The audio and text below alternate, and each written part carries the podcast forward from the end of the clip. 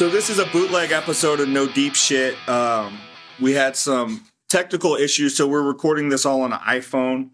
But this is also something that has been rescheduled once already, and we wanted to make sure that something happened tonight. So I'm Ryan. We got Gabriel Wells here. Hi. And we have Jonah Castillo of Strange Joy fame, Easton Barber, a slew of super catchy bands.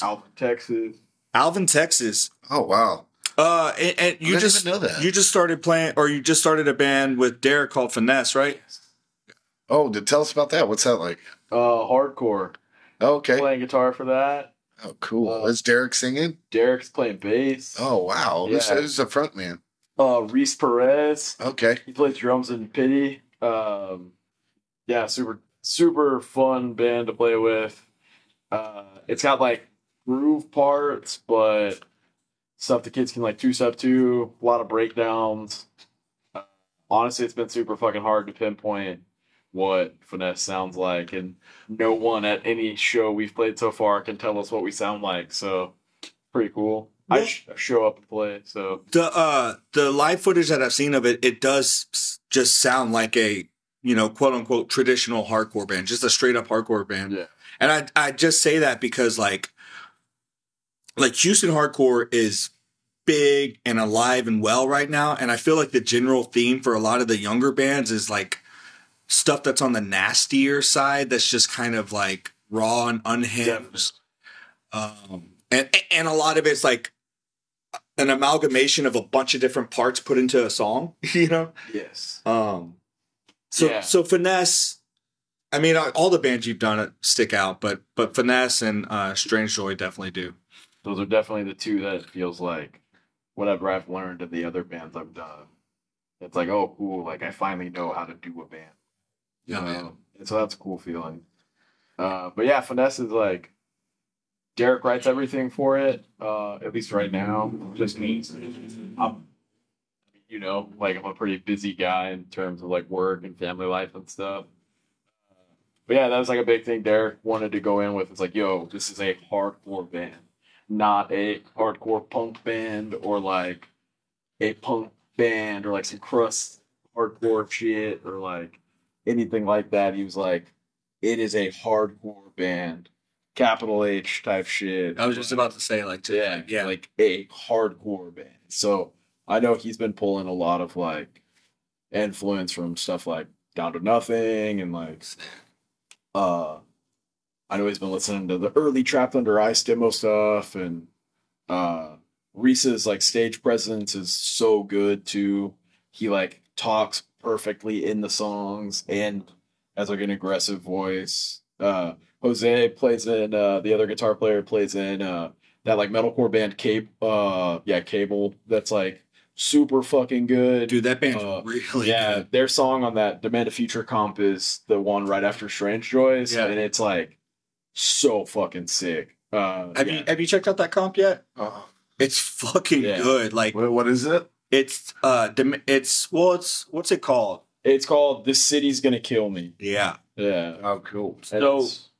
Well, go ahead. It's just a Houston hardcore comp that Demand a Future did, and it's got like Strange Joys on there, Mexican Coke, Scourge, The Burden, Juice Boxes on there. Does it look kind of like This Is Boston on LA? Yeah, yeah, yeah. Okay, yeah. I saw them. But what he did is he had Joey record. Every band recorded like a track or two live. Yeah. And that's what he used. Oh, that's awesome, man. So like for The Burden, it was fun because we did the drag, but like we had Dennis do like a spoken word intro part just to fuck with it. And like my vocals were recorded live, and so it sounded different. Strange Joy did this song Ripper, and it's so fucking sick, dude. Fuck yeah. Yeah. It's really good. It's a ripper. I appreciate that. Yeah. That's the newest Strange Joy song that's been put out in over a year. Since the 5 tracks? Yeah, since 5 tracks. We got, we have an EP coming out later this year.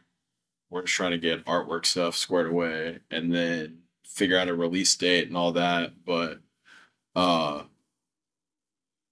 it's been Ripper came out. That's cool.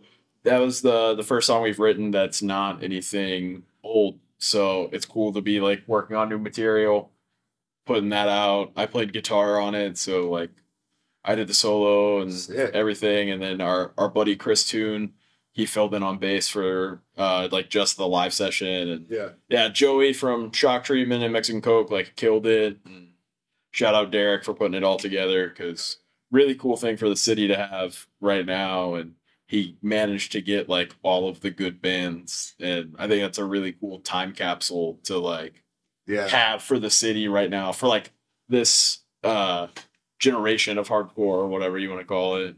That's just it. It's a perfect time capsule, because snapshot. Yeah, because it's got all these crazy bands, tons I hadn't heard of before, and then since kind of diving into that comp and some of those bands over the summer, I realized there's another grip of other like super young hardcore bands that are like killing it right now. I just heard that band Control. Yeah, I haven't listened to them, but it sounds like Hatebreed. Oh yeah, like super young kids, you know. There's that band Path of Vengeance that just put some stuff out too. Yeah. That's really good. I mean, fucking that NRA band that's on. They're not a younger band, but on that comp. But I think it's like Fern's playing drums, and one of the dudes from that band, they're called Bedlocked now, but they used to be called Sprawl. Yeah. And is that HRA? NRA. Yeah. Great band name. Yeah. So good too. Bozos is on that comp. Yep. Yeah. Super cool thing. Just for like, I just don't remember there being anything like that for Texas in general, but like definitely not for fucking Houston, you know? Yeah. Well, and so I know that Gabe really wanted to talk to you. But I was, I work with you every day. Totally. I see you all the time. But some stuff that had come up. So he didn't really want to talk to you. No. He's like, shut the fuck up. That's not true at all. What I was thinking about is, so whenever I first met you, you were playing in Groundhog Day and Talking Forever. Yep. And while that is like a dramatic departure from Strange Joy, it's also kind of not. Yeah, it's like, oh my God, it feel like both of those, well, especially Groundhog Day still felt kind of Dinosaur Jr.-y. Yeah. And so does Strange Joy. You played guitar and sang in that band. Yeah. Yeah, I remember that. I think did you guys play here? We played here quite a few times. I think that's what you guys here. And then we played the 7-year anniversary at Equal Parts. Yes. And that was still a weird, like, COVID-y time. Yeah. And that was like the true, like, last Groundhog Day show with that one. But no, and that's kind of what I said. Like, it feels like whatever I learned from doing like Talk Forever and then Groundhog Day 2 is like I was able to bring all that to Strange Joy. And it's been cool. So when I saw you guys first show over at Trip Six, right, and oh my God, that's right, with Lovelorn, and Trash Max, and yo, I booked Strange Joy's first show. That is true, and I was, and it's like the 2-year anniversary of that, like, oh, no bullshit. I think it might be today or like yesterday or something. The 20th, okay, I remember, and I remember being pumped about it and hearing it, and I was like, oh, this is so great, and I was like super. Well, I've been like grilling at Drug Church for about like, it's too long now, like 4 or 5 years. And my problem is that like I just like get real into work and shit, don't go to shows, just working my ass off 50, 60 hours a week. And I'm like, but I got this one album. Over. Yeah. Like, I like War. Yeah, I like War Cheer out. Like, so good though. It really is. Yeah. But it reminded me of like the grittier, like earlier Drug Church, like when I first heard it, especially live, like performance. And what I mean by that is not just that band, but that always comes to mind because I listened to it so much. But that I think what differentiates that from something like maybe because it's just like rock, it's like heavy rock, like straightforward rock, and that's what I really like about Seaweed. And it's hard to explain to other people like what it is about it. And I think one of the things is that you have to have a good drummer that hits hard. Like, that's important, you know. Also, you can't be afraid of the bass. You got to be able to, like, turn the bass up and overdrive it a little bit. Totally. And also, the harmonics, right? Or like the octave, or like a little bit of a melody line, but not too sweet. Yeah. Right? Where you're not like noodling. Right. Yeah. So it's kind of like, it was all of those things. And I really dug it. And I was just listening to the 5-track thing. I listened to it a whole bunch when it came out. And I really dig that song Tarantula. What was recording that, like, the 5 songs? It was cool. The drummer that used to play in Strange Joy, he wrote those songs musically. Okay. And so I know he went in and, like, obviously, like, drummed on it, but he played kind of like the bass line, like rhythm guitar for everything. And then the old guitar player, Luke, he came in, him and the current guitar, or like the other guitar player, Jacob, came in, and like I sat in there with him and just kind of was like, yo, we need to stack guitars here. Cause I think that's like one of the things you're saying though, is like about, it's kind of like a hard thing to piece together the right way, is like, guitars just have to be so big. And yeah. So that was something like from the whole time I was like, yo, guitars have to be fucking huge. Yeah. So I think there's like parts of 5 tracks where there's like 2 tracks of rhythm, 2 tracks of like left, right rhythm, right, 2 tracks of like another guitar that like sounds better or different, you know? Yeah. It's definitely a wall of sound. Yeah. And you can hear, like I was saying, because that's what I was trying to do as I was listening to it. I was like, I recognize this, like, instantly. Yeah. Like, you know, it's, like, this, like, very niche kind of sound that's, it's, like, aspects of, like, the better parts of, like, My Bloody Valentine's, like, bass tone and stuff. Yeah. With, like, Seaweed, with, you know, kind of, like overdriven vocals, you know, a little bit of overdrive on the bass. Like 20 guitars, you know. Yeah. So it's definitely a thing. I really dig it. I like it a lot. How do you think the with the member changes? How do you think the new stuff is going to sound? Are you guys still recording or it's done? Yeah, well, like the new stuff's done. We got a 7-inch coming out on Corruption and Sunday Drive, and we wrote these 4 songs like when they were still in the band. And they're different. It's like the first single we put out, that song E-Wave. Yeah. We re-recorded that, and then it's 3 new songs. Oh, cool. Okay. Yeah, and it sounds really good. Jay Littleton, he plays in this band Fairweather from DC, but he lives in Houston now. He records us, and that's like pretty much like his thing, is he just like works and like hangs out and records bands. That's awesome. Yeah, I think Ramsey learned a lot from us. Yes, yeah. Oh, okay.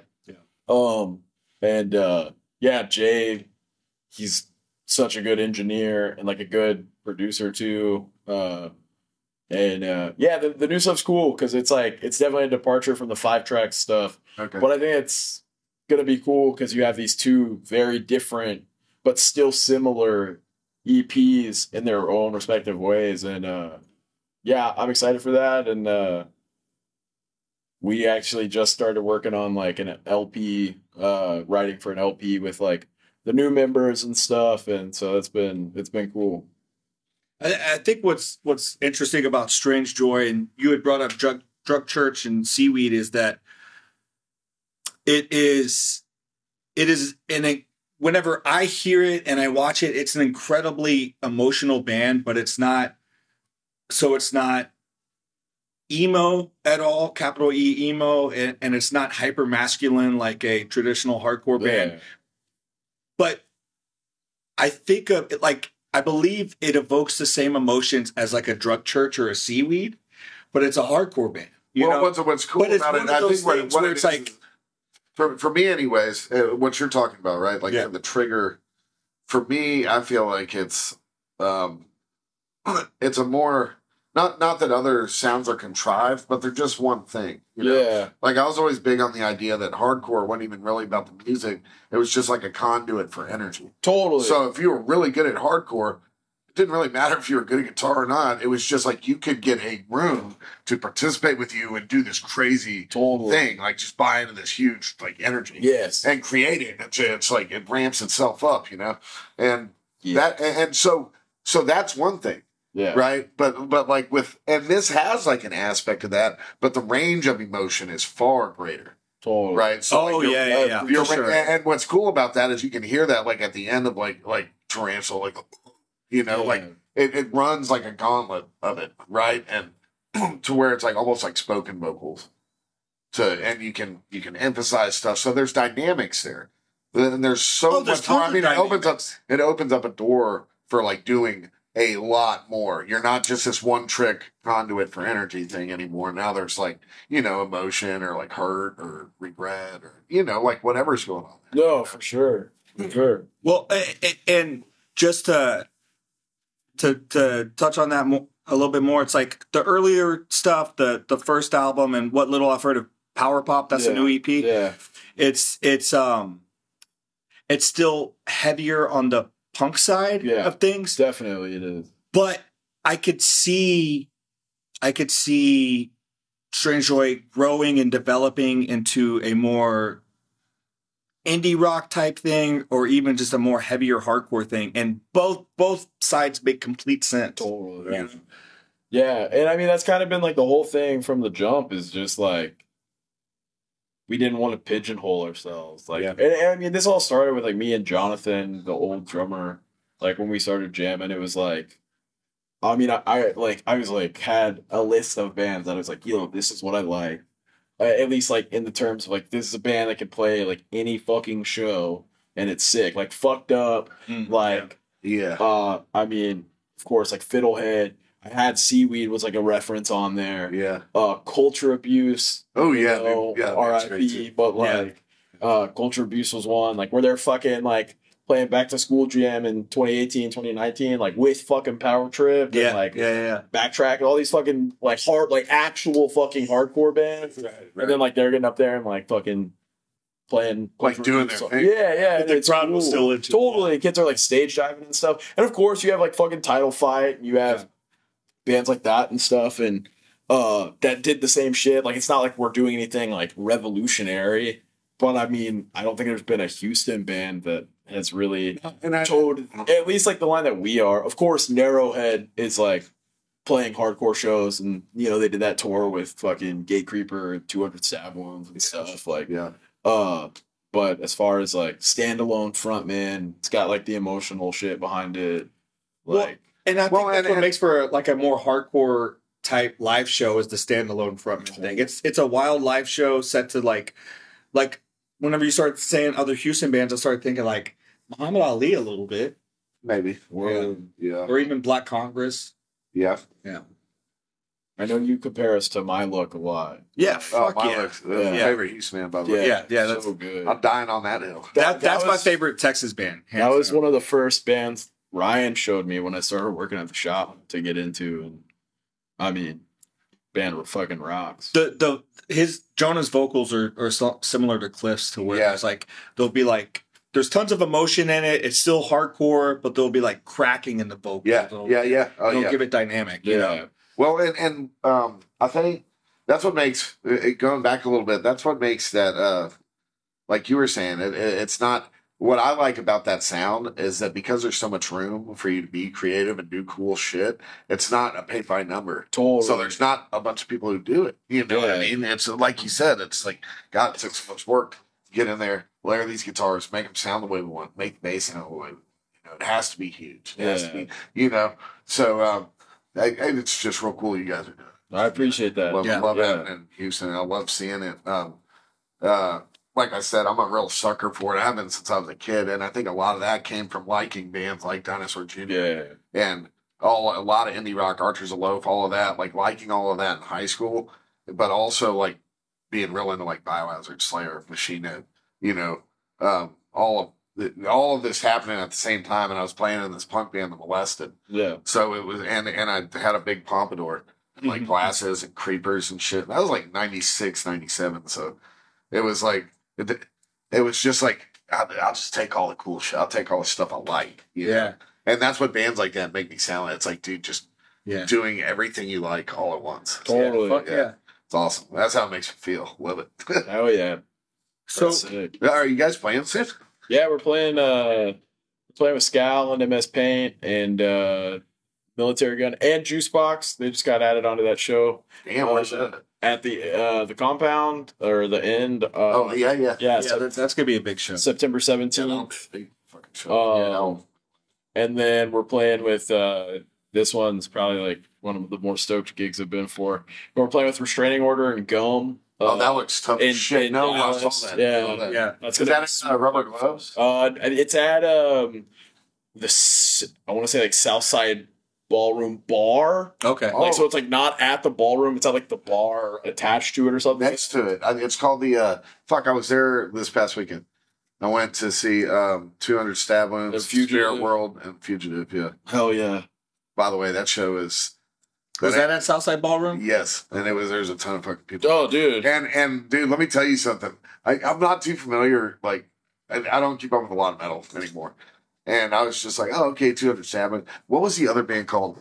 Primal Gaze. Oh, Tribal Gaze. Yeah, dude, they're so fucking good, dude. That man. I was watching them. So from the beginning of the show till the end of the show, I was like, what a fucking heavy ass bad fucking stuff. You know what I mean? And they're so tight. I just didn't realize it was such a stacked lineup. No, for sure. There was no fluff. There was no cool shit. Like every single one of those bands just ripped the whole way through their set. Tribal Gaze, also a Texas band. Shout out. They're from Dallas or what? They're from, I don't know. Oh, dude, but you know what? Their fucking roadie. I was over there by their roadie and he was setting up and he goes to, he was not roadie, the merch guy. And he's sitting there, blah, blah, blah. And he's like, well, I just don't really like Houston. It's kind of a shithole. And I go, well, we don't really fucking like Dallas either. I just came up here for this fucking show. Dude, it was like down here. I wanted to kick him in his fucking face. I had cowboy boots on, too.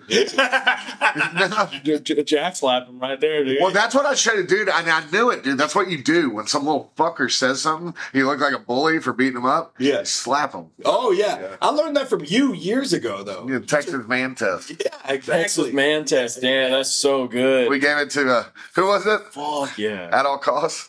Oh, yeah. Singer of some other band that was popular from Texas. They just started playing shows again. Yeah. That's water under the bridge. I shouldn't have even said that, but he caught one of them. Man, hardcore is bringing everybody out of the fucking woodworks right now. Yeah. It's like so popular. You're seeing if anybody that had a piece back in the day is coming back for a fucking piece now. But it's interesting. That is happening, and I think it's like, it's cats and art and me and Gabe's age range.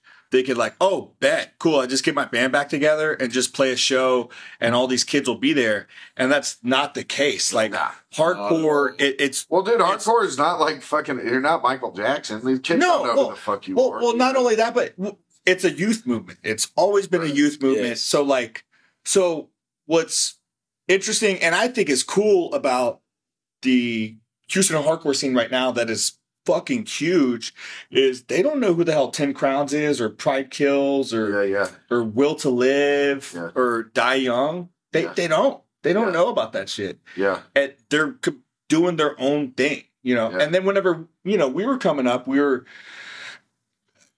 had probably seen them, but we were like checking out Tread and the bands that came before us. Well, but it was definitely like its own thing because that was just real time sensitive because in the late 90s, none of it was codified yet. Yeah. Oh, for sure. You could just have your own opinion on what punk was and what hardcore was. And like there's a lot of weirdo shows. It's just like you take it for granted now. There's like a history of hardcore. There's 20 histories of hardcore. There's 20 books about it. There's 10 documentaries about it. Yeah. So it's like, it is very codified now. And like everybody understands like how the bands were related and all that kind of shit. But it was not like that. It was like a weird acid trip in like the late 90s because you were like, oh, no, yeah, it makes perfect sense that I, would see Dinosaur Jr. playing with fucking, some fucking heavy-ass band. Right. Or Neil Young or fucking whatever, And that shit really did happen. That was fucking crazy. That was my first show. And I think you're seeing that now, though, because like now it's like, less codified where like I like the kids are like genre doesn't exist. Yeah. Right. Like and you're seeing like rap shows mixed with fucking like metal core shows mixed with like a thrash band, and then like you have like a band like fucking Bozos on it too, which is like they're like an actual screamo band, like, and like I definitely think that there's a really good.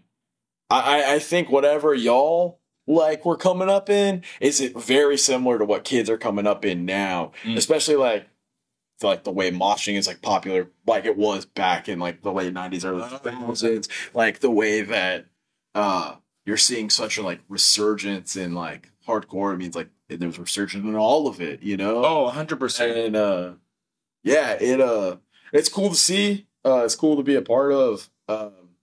And I mean, I definitely consider myself like one of the youngest old heads like that out of any of my friends. Like I'm always the like grumpy old man or fucking like whatever, but you're the link between the... You're the link, the bridge, which is like super huge. So I kind of want to talk about that too, because, okay, so whenever I first met you, you had Talking Forever and Groundhog Day. And since then, you started your barber career. You met your fiance, Heather. Y'all started a family together. You have your boy Dez now, and... that was all kind of happening while starting Strange Joy. Yeah.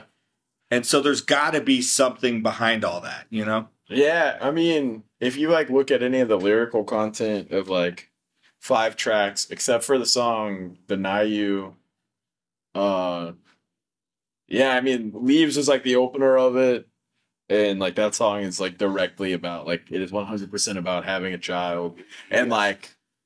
having a family, you know, like the big line is like all good things come in 3, and that's like, right. That's like right. Me, Dez, and Heather. Yeah, and that's fucking awesome. Yeah, it's super sick, and it's always super fucking crazy to watch like kids like yell that shit back at me at shows. Like it's so surreal. But it was like Strange Joy started out like it's so funny. It was like supposed to be like, oh, this is like a cool thing that we do, like, you know, a few shows a year, like, or whatever, like.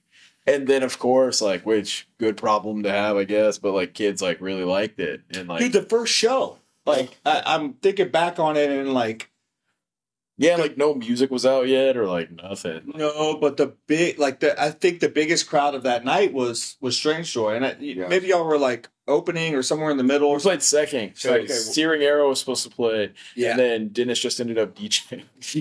Yes, DJ Dennis Trauma. Yeah, but so. It was the biggest crowd of the night, and it was like kids were waiting for that shit. Yeah, know? And I mean, I'm sure a lot of that, or like not a lot, but like a good amount of that was like, yo, first show type, you know, shit. Which like everybody wants to see the first show, but like it's just been cool to see. Like, shout out Corruption and Ezra and Isaiah, of course, for like putting out 5 tracks first, and now Jonathan and Sunday Drive and everything. Like, we actually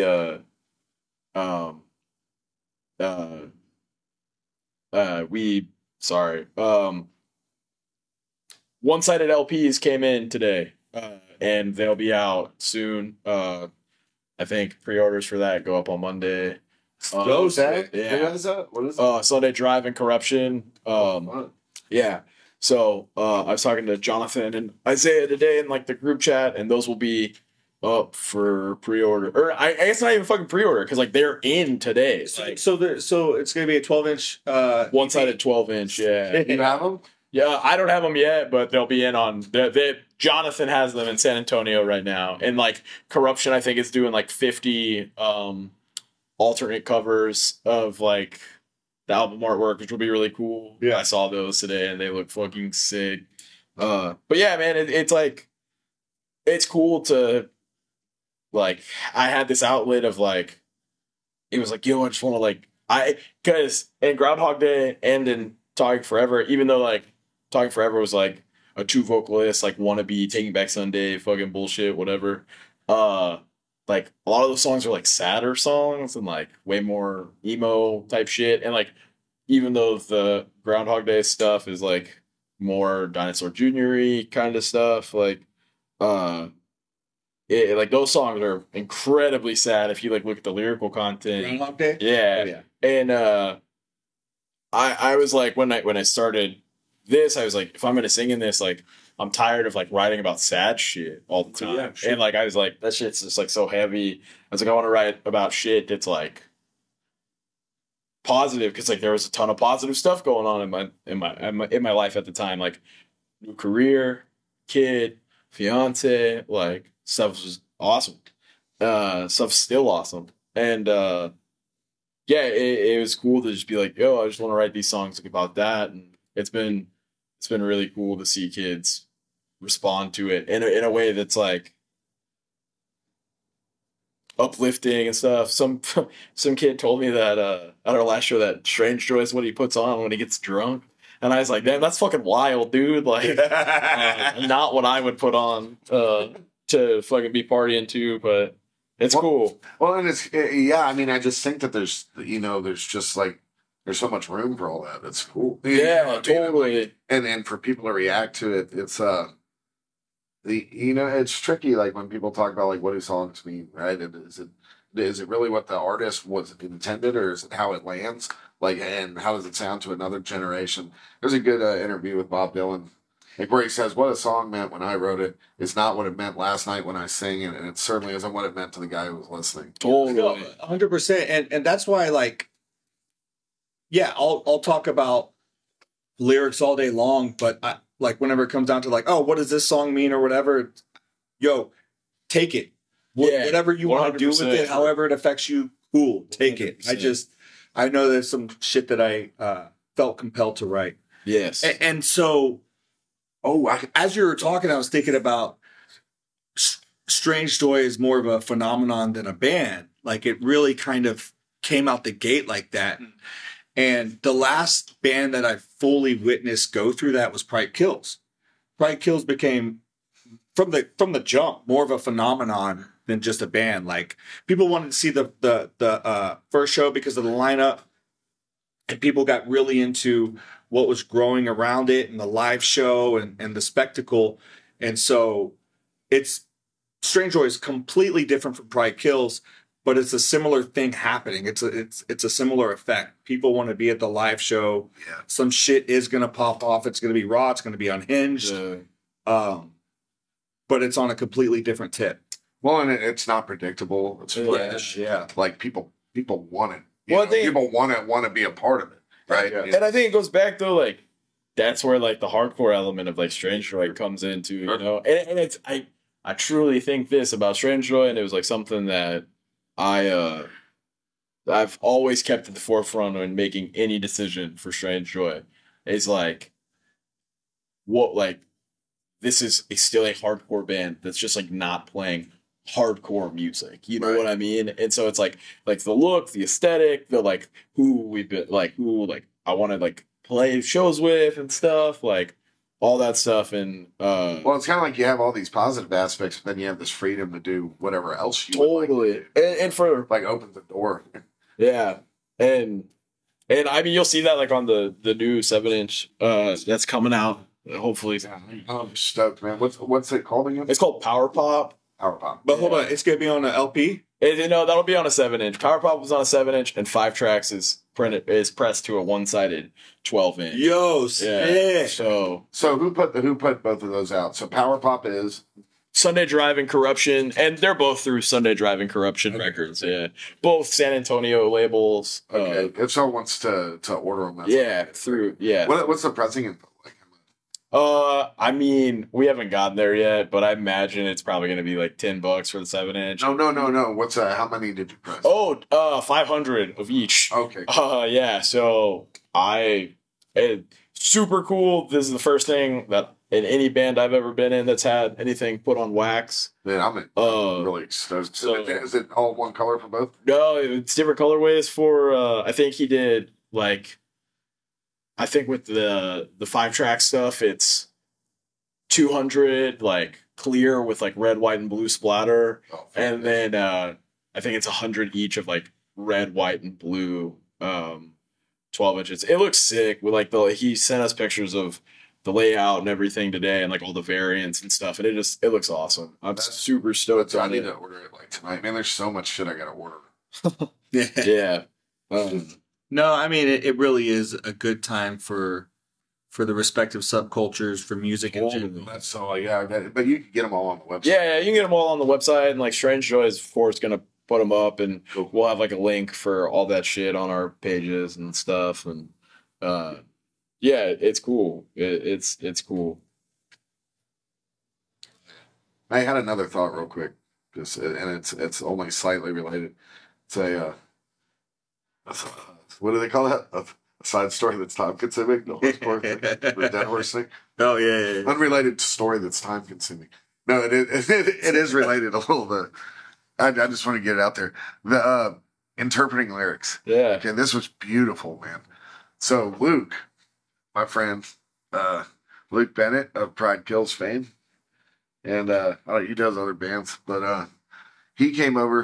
Is he still in Cop Warmth? Is he still in Cop Warmth? Oh, yeah. I don't know. I don't know. Maybe. Are they still a band? Yeah, yeah. Damn. Well, last I heard. But, man, Brian Jackson sang for that band. Really? Yeah, for a little bit. Oh, that's really weird. Luke's been singing for him for like 3 years. Oh, yeah. Five years. You know. 5 years. Damn. I have a record they put out. Sick. Yeah. I mean, it's cool. It's cool. Anyways, what I was getting at, Luke came over. He was offshore. He had been offshore for a while. He was so stoked to come to town. He was like, coming into town, and he's like, oh, dude, is it? And I had showed him, like, hey, dude, listen to this band. They're staying at the house. Who's conservative military image. And he was like, oh, my God, dude, that's really good. He's like, God, all the bands like that suck now. Man, all the fucking oi bands suck. Punk suck.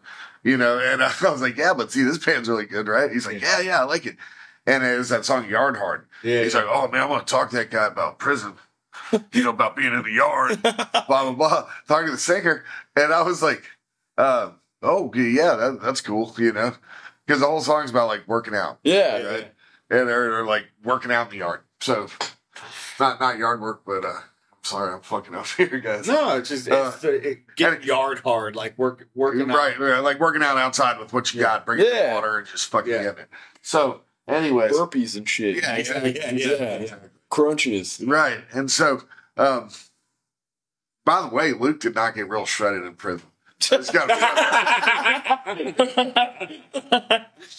So, anyways, but he was gonna, like, you know, commiserate on the aspect of being yard hard, I suppose, with the singer. He's gonna check him. So he comes over. Luke comes over. The whole band's there. We're all sitting around. He's, hey man, that song Yard Hard, you know, blah blah blah. Starts talking to the singer, and the singer's like, yeah, he's like, so where'd you do your time at? He's like, I didn't do any time. Yeah. He's like, well, what are you talking about? This yard hard, this not going to prison. Like, no, I was in the army, man. No, or whatever. He was in the military. Yeah, he was like, no, it's in the military, dude.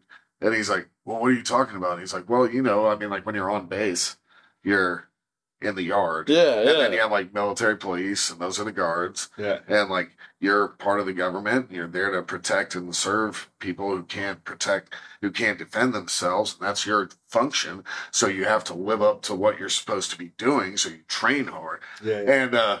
And he wasn't being, like, ugly. No, he's just, like... But he was just, like... Luke goes, oh, well, I think it's kind of, like, misconstrued. You know, I think people think that song's about prison. You know? And he goes, it was so funny because it was, like, the same lyrics. But two different. A totally different interpretation of the lyrics, you know. And, yeah, I thought that was really good. But, yeah, man, all the best lyrics are, like. Well, and then he was explaining. Yeah. He was open-ended shit. He was explaining, like, where he was from and, like, what it meant, you know. Yeah. And he was kind of, like.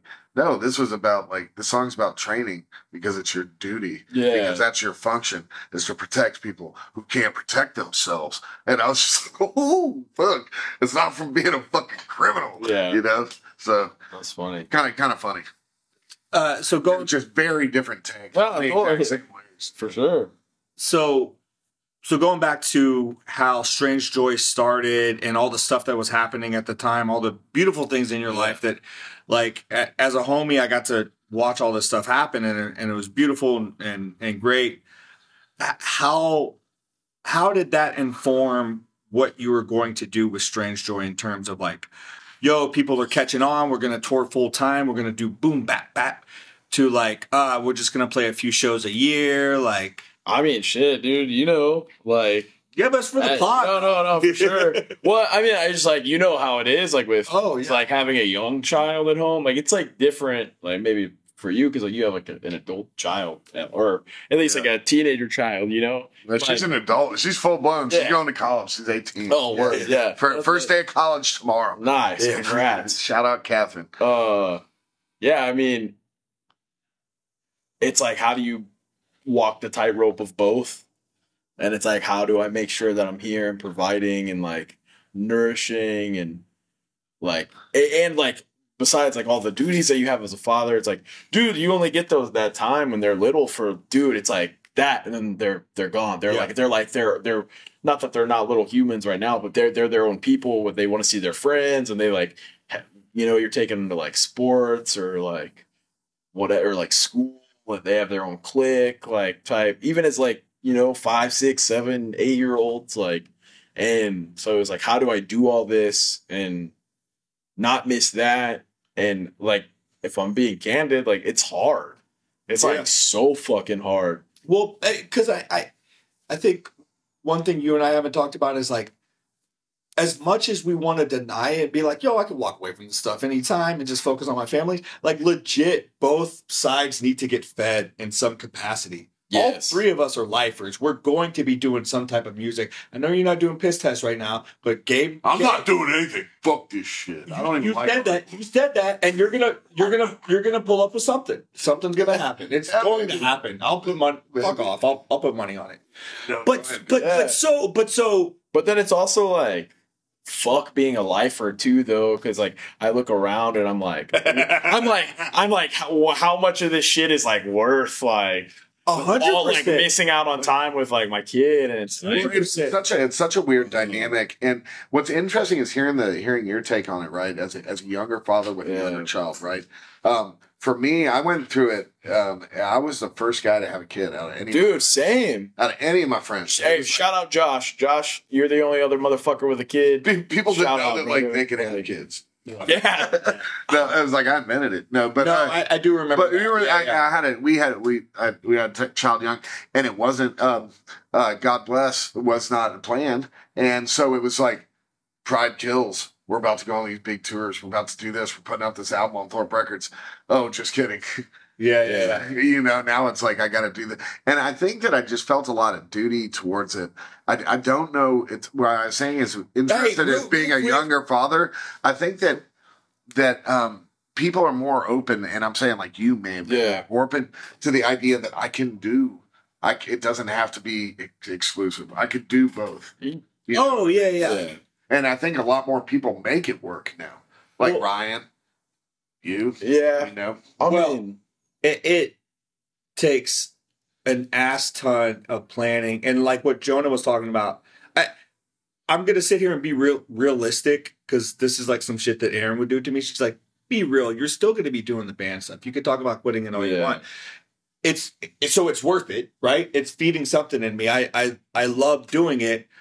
But, yeah, there's definitely tons of times where I'm like, yo, what the why? Why am I doing this? Why am I going to essentially voluntarily putting yourself in stressful situations for what, you know? Right. And every situation is different, where it's like, okay, bet the promoter's paying for the plane ticket, but you know what? It's Spirit flight, so we're still going to have to pay out of pocket for this and that. And you know what I'm saying?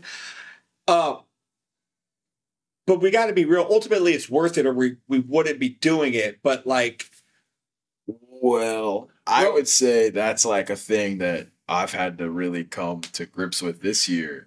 And it's like, obviously we went through some lineup changes stuff and, like, in the past year, and I broke my fucking ankle in November, and that totally, like, sidelined. I mean, so much shit, obviously, like, as my boss, you know, like, it fucked me. I was out of work for 6 weeks. So, like, dude, going on a 1-week tour for Strange Joy, like, fucks me for 3 weeks financially. Oh, and it's just, like, from being out of the shop. You know what I mean? Yeah. And so it's like, imagine how, like, 6 weeks out of the fucking shop, dude. Yeah. It wasn't until, like, June where I'm like, oh, fuck, cool. Like, I'm out from under the crushing weight of, like, whatever. And, yo, shout out Jonathan and Luke of formerly of Strange Joy, but of Trembler, Like, they did set up that GoFundMe for me, and I'm incredibly grateful for them because we would not have made it without that. Yeah, it's like, dude, 6 weeks of no income and like living off of like less than $2,000. Like, that, I mean, it's like hard for anybody, but like, and like, dude, and I got fucking like COVID before my surgery. And like Heather got fucking COVID too. And it was just like, it was a rough like time, you know?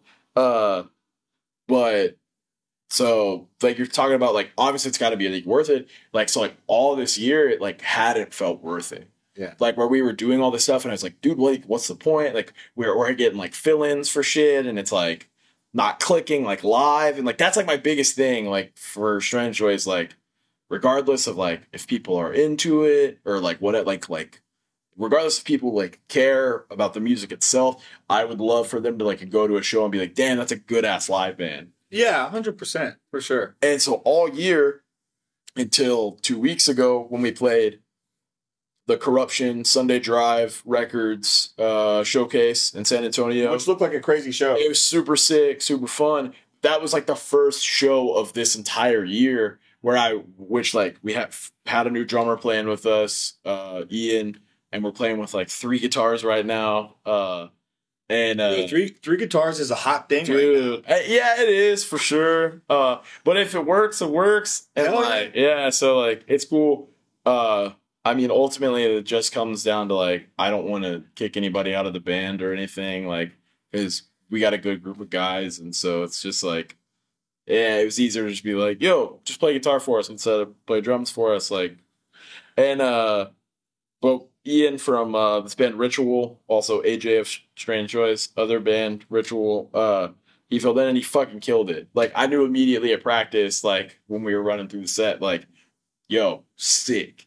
Yeah. And yeah, sure enough, we played like San Antonio on Friday and we played Houston on Sunday with Ankle Biter, and like those were the two shows in the last year that I've been like fulfilled in. So it's like, dude, I mean, there's like a point where it was like, what is this fulfilling me at all, yeah. You know? And so it's like the checks and balances of like all that stuff. And like you said, it's so much fucking planning. And yeah, dude, it's like you have to be so strategical and you have to like turn down stuff that you wish you could do. And like, dude, because like, I mean, we're not like, I can relate to you on like, you're like, yo, we're putting out records, we're fixing all these big tours and stuff. Dude, if I did not have Desmond, Strange Joy would have probably done 2 full USs already. And like easily, 100%. And it would be chill and everything, but I would not take that over Des any day. Well, right, you know? Right. Like, and I mean, it's like a slippery slope if you start being like, oh, what if? Totally. What if this, right. And it's kind of like,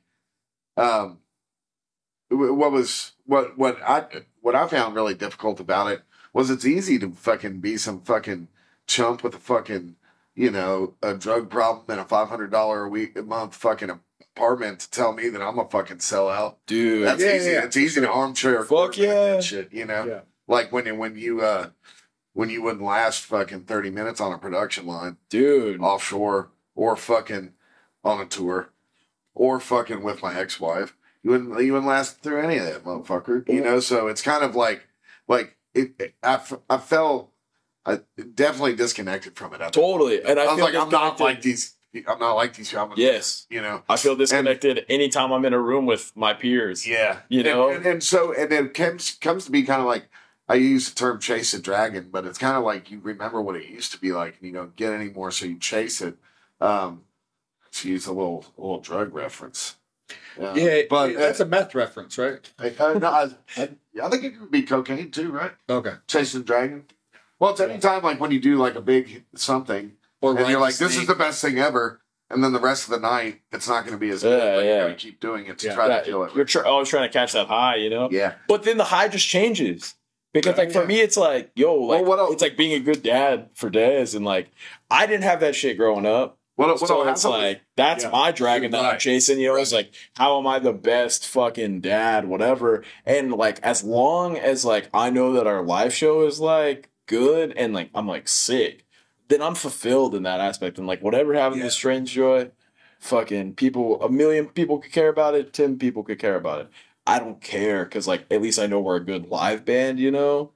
But yeah, dude, the dragon just chases or changes, and like I'm just chasing like how do I just be a good dad and how do I be like a good like fiance to Heather and a good like leader in my house and like all this stuff, you know, all the shit that makes you feel so detached from your peers where you're like not and you know and ironically that's like the fulfilled life that totally. Like actualized self is when you're like able to be secure enough in what you do that it's like it doesn't matter what armchair quarterback kid says. I know who the fuck I am. No, totally. You know, I took my time. I made choices because I had a duty to other people and to not, you know, and of course I fucked stuff up here and there, but it was like, you know, you make decisions like you said, like because it's the right thing to do or out of duty or out of like, this is what I'm, and you know, hardcore has to find its place in that. Totally. In your life, you don't have to find a place in hardcore. Absolutely. That's perfectly said. 100%, and the whole time you were... and you know, I'm sorry, I was getting to the point where I was just like, fuck this shit. This is all a waste of time. It is only chasing the dragon with hardcore. I'm just gonna end up being a bitter old dude, fucking starting fights with kids. You know, that's fucking dumb. So, or just standing in the back, just being a weird old dude, which is whatever. That shit, that's you know, that's not a lot of fun either. But what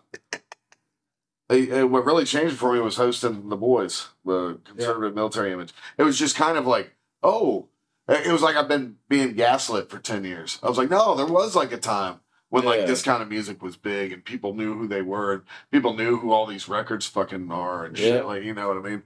So it was kind of it just really gave me like a breath of fresh air. And nice. I can feel that, you know, I can feel that like you'll get it every now and then to where you're like, oh yeah, man, I'm not just like fucking lost in my thoughts or like, you know, like going on to early onset dementia and like thinking shit was what it wasn't, you know? Yeah. Well, so I was thinking whenever y'all were talking earlier and the family stuff happened, you had Kathleen and it was sort of like a... Catherine. Sorry, you had Catherine and it was sort of like a fuck this record, fuck all these plans, right? But like what ended up happening it was like buckle down, buy a house, get a real job, that kind of shit. Sure. Yeah. But you ended up still doing the Thorpe record, Deep in the Heart. Yeah. And the lyrics to that, the lyrics about family, about, you know, coming home to your loved ones and just wanting to be with them hit home for me so much. And it resonated with me, especially whenever I started having a family of my own and I arguably became way more important than any other hardcore album. It's really interesting to hear that because that actually ended up being a tragedy because I totally fucked that family up. Like personally, all my fault, you know, and a lot of my life for like several years after that. I was really lucky I met mine. Yeah. That was really not heading anywhere good. So, it's funny how that affects people because you don't think of it like that. Like when you're writing, you know what I mean? Sure. But okay. So I became a frontman because I always liked writing. I always liked writing poetry and stuff like that. Before that, I was mostly playing bass in bands. And so I was like, whatever, it'll give me more chances and opportunities to write the weirdo stuff that makes sense in my head. But the first time years down the line, I heard a kid talk about how important one of the random songs was to me. I was like, oh shit! And the way that he interpreted it was not what I was thinking at all at the time when writing it. Helped me out a lot at the time and motivated me to not keep writing for some selfless reason, but it was just like, oh fuck, cool! I'm not just screaming at a wall. I can keep on doing this, you know. Sure. Yeah, and it's yeah, I mean, there's definitely like meaning. There's a lot to it, right? And a lot can come through. Like, in that song Leaves, like when it kind of comes up, like in the middle, like comes up, like it goes up an octave. It's this really cool, it's hard to explain. That's almost like a real, like emotional, like lift. It's it almost hits you sideways. You're not ready for it. Yeah, I mean, music can do a lot. Music can do so much, and like we were talking about before, it can mean stuff to people, you know, far beyond like what you even remember. Yeah. You know, like someone like you'll tell me about like lyrics like from a song on that album. It's like, fuck, I hadn't even thought about that. Maybe a couple of years, you know, and yeah. And I remember like what it was like. I was working in the Black Sea on a fucking pipelay vessel. It was a tiny little boat. It wasn't even a pipelay vessel. It was a barge that they fabricated into a pipelay vessel. It was tiny. It was like a trash barge you see on the Mississippi. Yeah, yeah. And we were in the Black Sea in December, and I was like fucking like just Arco's Juice Box had just come out. It was before Apple iPhone. Yeah, yeah. Apple things. So it was the first MP3 players, and so I had all the Crowbar records. All the Elliott Smith records, fucking, yeah, it was like times. Yeah, dude. Hell yeah, nothing. And it was Bar and Elliott's and fucking Jesus Christ. And I jumped overboard, dude. And I was fucking, dude. Listen, I was working nights, and and I was just in my head a lot. I was just listening a lot of Crowbar and Elliott. No, dude, and I was just looking out at the Black Sea, like I should just do it. I had these guys that were they were welder helpers, but they had made them come work for me. Yeah, I didn't need them as welders, and it was Hassan and someone else, and they were both like just these little Turkish dudes, and like they weren't into like none of that shit. And I would like be sitting there like just like, shit. And they were like, please start down. Like they fucking hated it. But and then Elliott Smith fucking killed himself. Yeah, hell yeah. I was like, son of a bitch. Yeah, stabbed himself. Yeah, 15 times. I was like 21 years old. God, dude, it was rough, bro. Yeah. I mean, rough. But and you know what was going on, dude? Like fucking me and Sarah, me and my ex had like a bump in the road. Yeah. So we weren't sure what was going on. Like we didn't have caffeine yet. Yeah. We were talking about maybe I was like, I'm going to get my own place. And then I was going offshore. So it's kind of like this like separation. And like, it was real emo thinking back on it. It was pretty nasty, dude. I had the soundtrack and everything. Yeah. And so like writing songs about being away at work and like wanting to be home and missing people and like on the backside of like a relationship that you weren't sure was ever gonna like continue is just fucking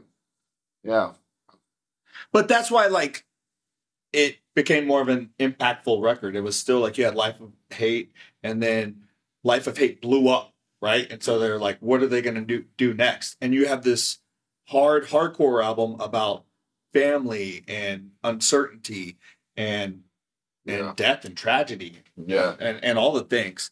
Yeah. And like Jonah, you talking about like, well, is this really worth it? Like I think, or I judge it's because it's something that I think a lot about is like, okay, well, I just get the opportunity to be more calculated about the shows that I play, so they're gonna mean more. Totally. Making it matter. Yeah, totally. Making it fucking matter. Yeah, and because for me to get out here, for Strange Joy to get out here, I'm missing time with my family. I mean, I'm missing even to do this, right? No, 100%. So it's gotta matter. It's gotta be impactful. Yes. Well, and that was like making this happen, even though there weren't any XLR cables tonight. Yeah. No, I'm serious. Well, and I mean, like we did. We for sure. Know. Like still making sure that we got something out of it, because I was like, well, I feel like my quality of life is better for having participated in this. 100%. Oh, same. I mean, I feel really grateful to be on it. But yeah, you're right. It makes you surgical. Yeah. Like there's no room for precision. Anything else like other than like, dude, like. I mean, obviously, I'm here doing this, and like, Strange Joy hasn't practiced this summer because Jacob's been on tour with Ankle Biter, and stuff. But you're missing out on family dinner. Yeah, totally. But I don't do shit else. Yeah, like I mean, like that's not obviously that's like a very broad statement, but like the majority of time that I do other things that are not Strange Joy related or like work related shit that like actually matters, it's very slim to none. Yeah. And like and if I'm doing anything like on the weekends, it's like almost always with that. Yeah. Like, and you know, shout out, I have a great mom that like will help us out with Des on the weekends every now and then, and to give us like a weekend to go hang out or whatever, take a vacation or But it's like, yeah, dude, you become surgical. You like with how you're planning tours, how you're like, and you learn from each time you go out too. So it's like this year we did that like tour through like the Southeast for a week. And yeah, like looking back, like those shows were cool. And Slug, like we went out with Slug from Cleveland. Shout out DGR, shout out Slug, shout out all those bands from the Columbus, like Cleveland. I mean, Ohio is just going crazy right now. And it's like, yeah, we went through the Southeast, and like some of the shows were cool, some of them weren't. Like some of them were weirdo shows, but like now we learned, like next time if we're gonna go out that far, fuck it, just drive to the actual East Coast. Like, what's the difference in like driving home 18 hours from Raleigh, North Carolina, versus driving 22 hours from like fucking Baltimore or something? You know, yeah, you know, and like yeah, we did from here to Long Island one time. Dude, that's y'all one shot it like. We slept for a little bit in a Cracker Barrel parking lot. We slept in like 3 Walmart parking lots on this last tour. Yeah, dude. My fucking back, dude. After you have that first kid, dude, the back just tenses up. But it's true though. It gets harder to fucking sleep. You know what? You know what though? And I'll tell you what, man. I will gladly, because I don't camp as often as I should. I have a really awesome solo inflatable air mattress. Oh, dude. For camping.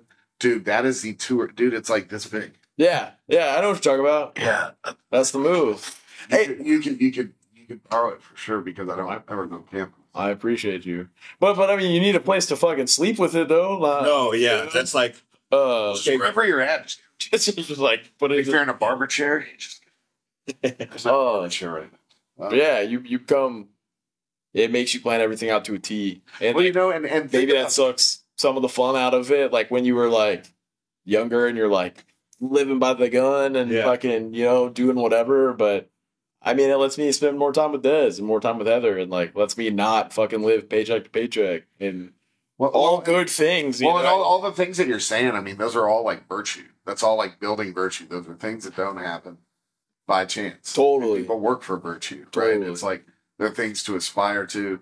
It's a fucking, like you said, planned life. Like you have different aspects of your life, different dynamic, similar to the music, right? Like there's room for so much more in that.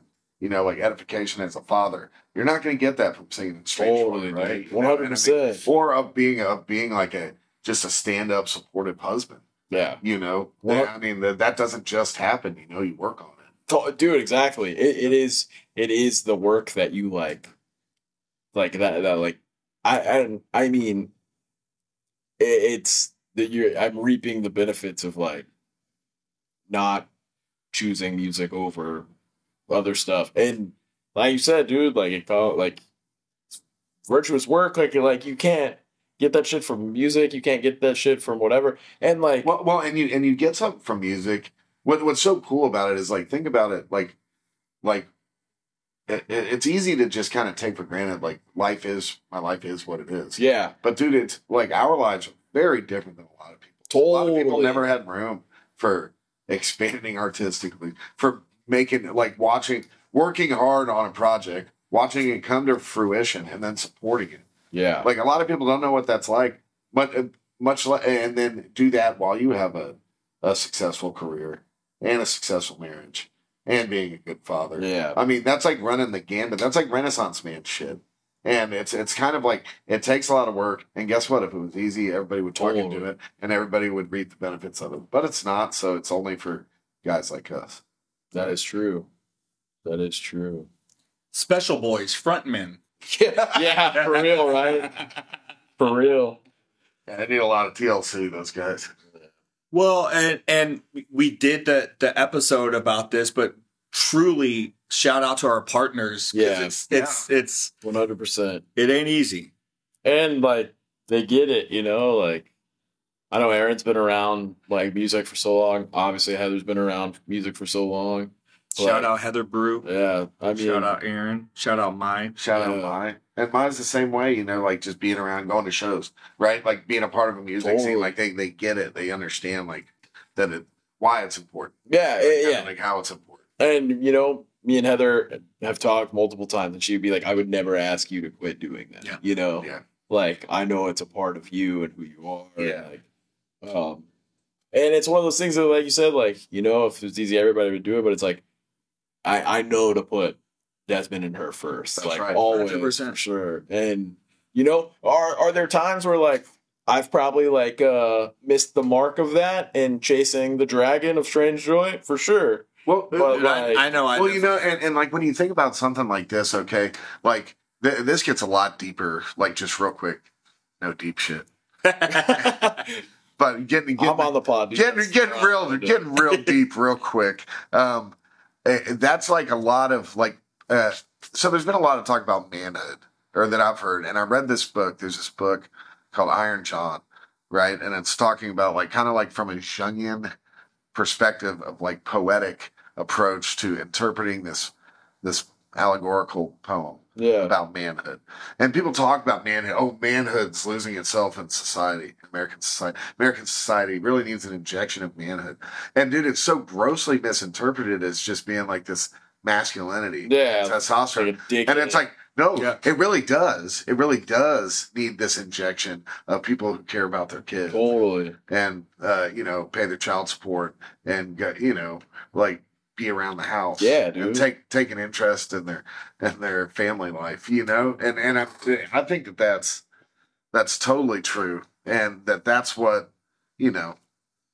Well, I think it's because it's not. What I'm getting at is it's not easy. It takes commitment. Totally. It takes commitment for people, and people. It's definitely hard. And you're not always going to do it. Yeah. And you're not always going to be good at it. And that's what really sucks. It's like you are going to miss shit. Totally. There are gonna, and like, and that's the kind of stuff that, like, if you're having a hard time sleeping, that you think about, like, I could have done that instead of going to that show.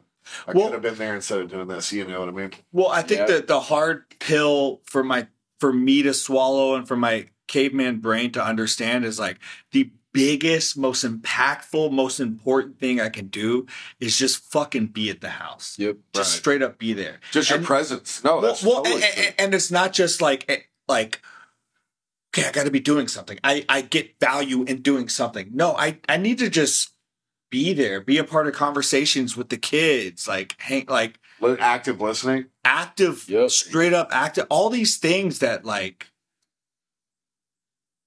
define a family situation and guide a family situation is that's, for me personally, what I don't want to admit is, like, the hardest work that I reap the most benefits out of, that I enjoy the most. I just, getting to that point has always been, like, a struggle, you know? Yeah.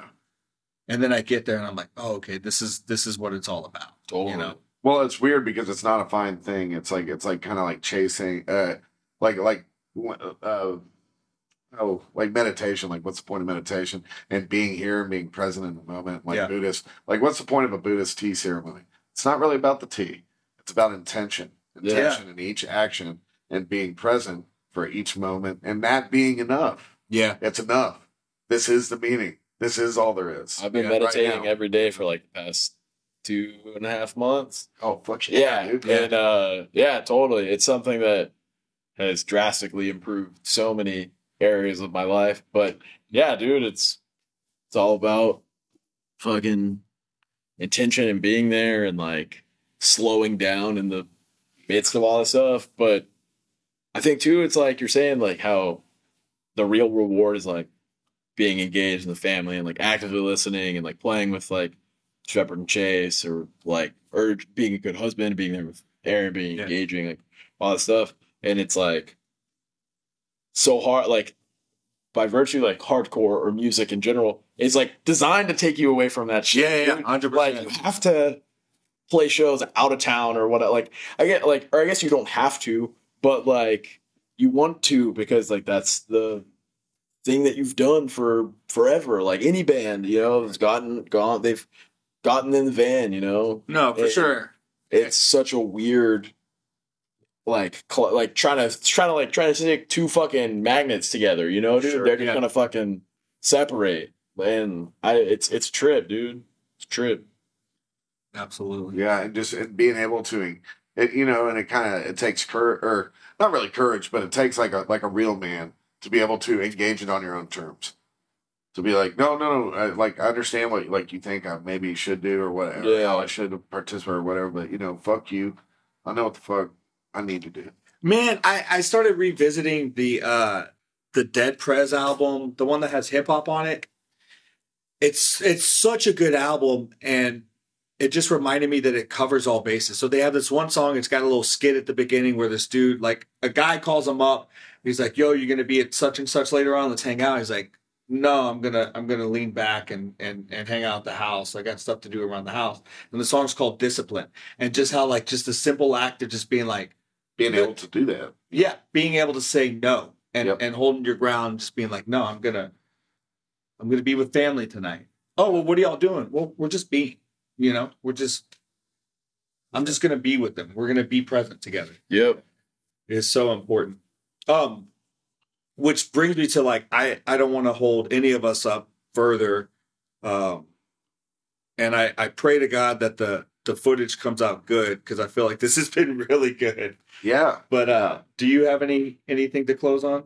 I just want to give Jonah the floor. I'm excited for the vinyl. Because I'm a nerd and I love records. No, I'm excited. Oh, same. I'm excited for the vinyl too. I buy tapes because people put them out, but I want. Yeah, I want the record, man. Yeah, same. I'm super stoked, man. Just thank y'all for having me. This is cool. Shout out Corruption Records, Sunday Drive Records, Derek, both of y'all for everything. Hopefully this comes out great, and if not, I know we'll do it again and it'll be just as good. So yeah. I'm sure. I'll bet we'll make it. Yeah. Hell yeah. Good times. Our town, our day.